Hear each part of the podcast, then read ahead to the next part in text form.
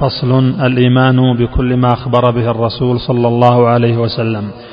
ويجب الإيمان بكل ما أخبر به النبي صلى الله عليه وسلم وصح به النقل عنه فيما شاهدناه أو غاب عنا، نعلم أنه حق وصدق، وسواء في ذلك ما عقلناه وجهلناه ولم نطلع على حقيقة معناه، مثل حديث الإسراء والمعراج وكان يقظة لا مناما، فإن قريشا أنكرت وأكبرت ولم تنكر المنامات. ومن ذلك أن ملك الموت لما جاء إلى موسى عليه السلام ليقبض روحه لطمه ففقأ عينه فرجع إلى ربه فرد عليه عينه.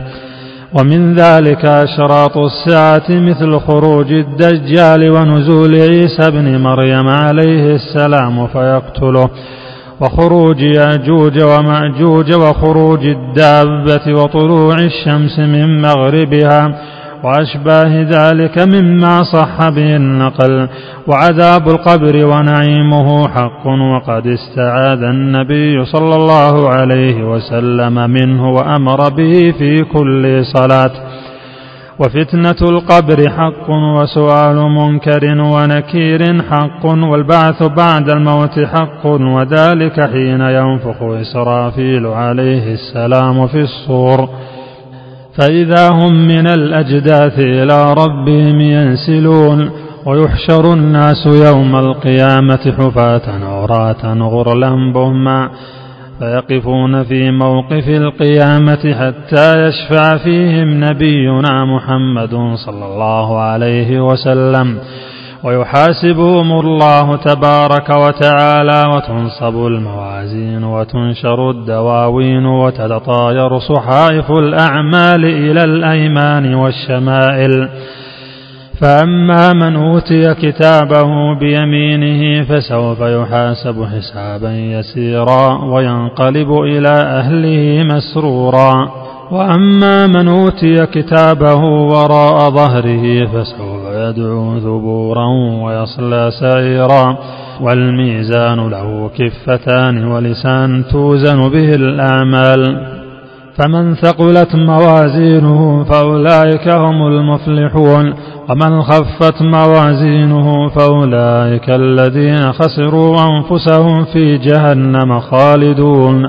ولنبينا محمد صلى الله عليه وسلم حوض في القيامة، ماؤه أشد بياضا من اللبن وأحلى من العسل، وأباريقه عدد نجوم السماء، من شرب منه شربة لم يظمأ بعدها أبدا.